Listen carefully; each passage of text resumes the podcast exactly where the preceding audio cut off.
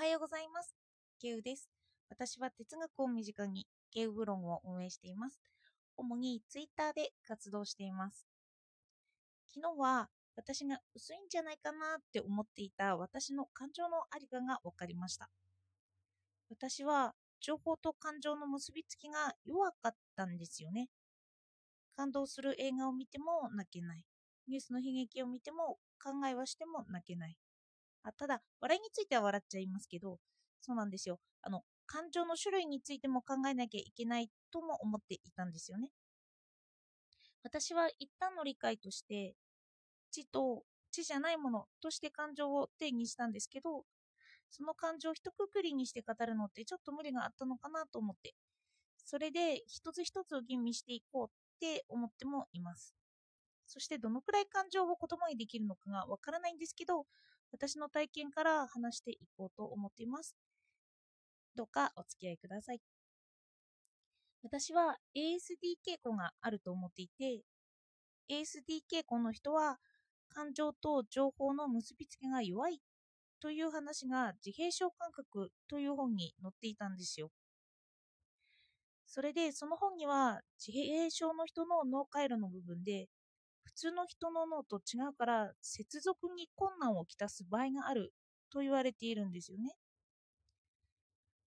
神経回路が遠いとかちょっと弱い、そういうものが多いっていうんですよね。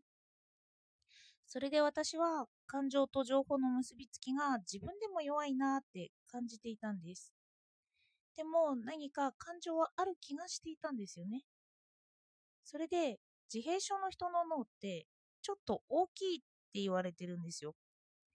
普通なら発達とともに刈り込みが行われるシナプスが刈り込まれないから脳の中にたくさんの回路が残っているということなんです。それで私はどこかで脳の中の扁桃体という好き嫌いを司るところがあるんですけど、自閉症傾向の人においてはその扁桃体ははじめは普通の人と同じぐらいに発達しているんですよね。大きさ的にも同じ、あのー、ちょっと多いぐらい、好き嫌いが多いぐらいの発達をしてあるんですけど、でも自閉症の人ではそれが衰える傾向にあるっていうんですよ。あんまり使わないから機能しなくなるっていう。はじめ同じくらいの大きい傾向があるのに、だんだん衰えていってしまうんです。そして私はこの説明として、情報と感情の結びつきが弱いからなかなか接続されなくて使われにくくって、だから小さくなるんじゃないかなって思ったんです。でも私は使われればその形は維持できるんじゃないのかなって思っているんですよね。それで情報と感情なんですけど、私はここにもう一段入れることで私の感情が出ることを発見したんですよ。情報は知識になって、で、それでそこから感情が生じるんですよね。一段階置くんですよ。エーエスディー 傾向の人って反応が遅いことが多々あると思うんですよ。私も結構遅くって。あのー、考える時間がどうしても必要になってしまうんですよね。頭の中に飲み込むまでにちょっと時間がかかる。そうしないと私が今何を思っているのかっていうのが分かんなくなってしまうんですよ。話を聞きながら考えちゃって、それでその先のことを聞き逃しちゃったりしているんですよね。それで情報を聞くと、まあ知識にするまで一旦考えるんですよ。そこで理解してから、初めて感情と結びつくという感覚です。そんな私がどうして感情が分かったのかというと、あの、まず情報を入れてから知識にしますよね。それでその知識を口にしますよね。私は自分を空白の自己と思っているとか、私は自己肯定感が低いという、というように私の言葉にしたことを、私自身を言葉にしてみるんですよ。そして言葉にした時に初めて自分が揺さぶられるという感覚に気がつくんですよね。なんか声に出してその自己肯定感が低いからと言った時にもうあのー、感情が出てきたり涙が出てきたりして言葉にして初めてその言葉の中に私の感情が潜んでいることを発見するんです。あの喧嘩をしててもそうですよね。あのいろいろ罵倒されても即座には反応できないんですよ。悲しいことを言われても反応ができない。でもその後にそれが記憶に残ってしっかりと理解したとしますよね。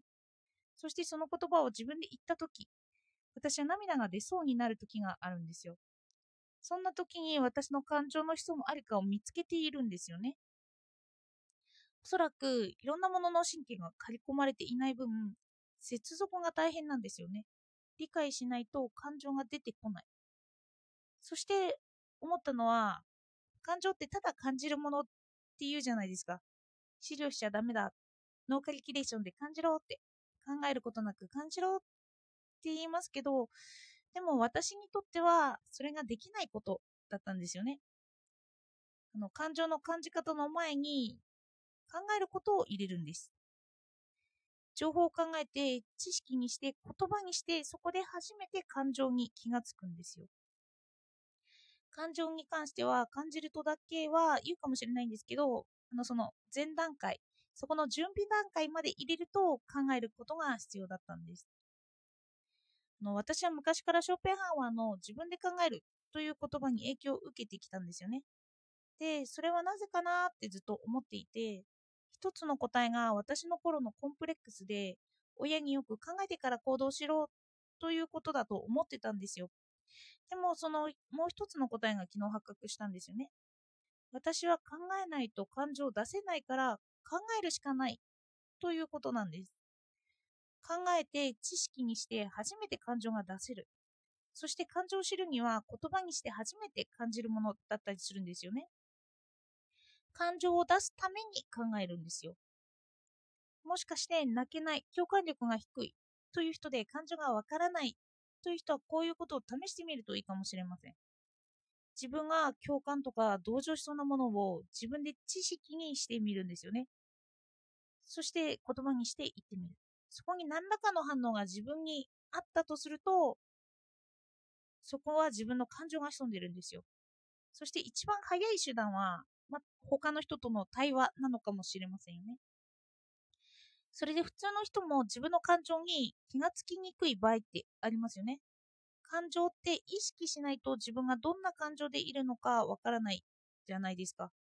それでそういう意味でも感情と知の対立があったとして、感情を知に移すことで自分を知ることが、知ることができるんですよ。そして一般的な考えた方、考えたらダメだ、感じろという文言、文言ですけど、考えて初めて感じることができるっていう文言を入れるのもいいかなと思いました。そしてこれは個人の感情の違いであっても、まあそれはどう定義したらいいのかなって思っています。あの言葉にして初めて泣けるっていうのは、まあそれは私だけではないと思うんですよね。よくカウンセリングで自分の内部を理解したときに初めて涙が出るっていうじゃないですか。その涙っていろんな人が閉じ込めてきた感情、閉じ込めてきたとは言わないけど気がつかなかった感情なんですよね。それで理解とともに引き出せる感情なんですよ。このようにカウンセリングの泣いた経験を上げていくと、知と感情の結びつきをしっかりと感じられるかもしれませんよね。一般的にするというのは難しいかもしれないんですけど、そうやって感情を理解できるというまあそういう説明書があるといいんじゃないかななんて思ったんです。そしてここも知と感情の二項対立の脱構築があるんだなって感じています。それで私はもうこのラジオ一応台本を読みながら言ってるんですけど、でも言葉に感情がこもってるって言ってあの言われたことがあるんですよね。それは私の中でこの台本も理解してから感情を多分乗せながら話しているから。だから感情が出ているように思う。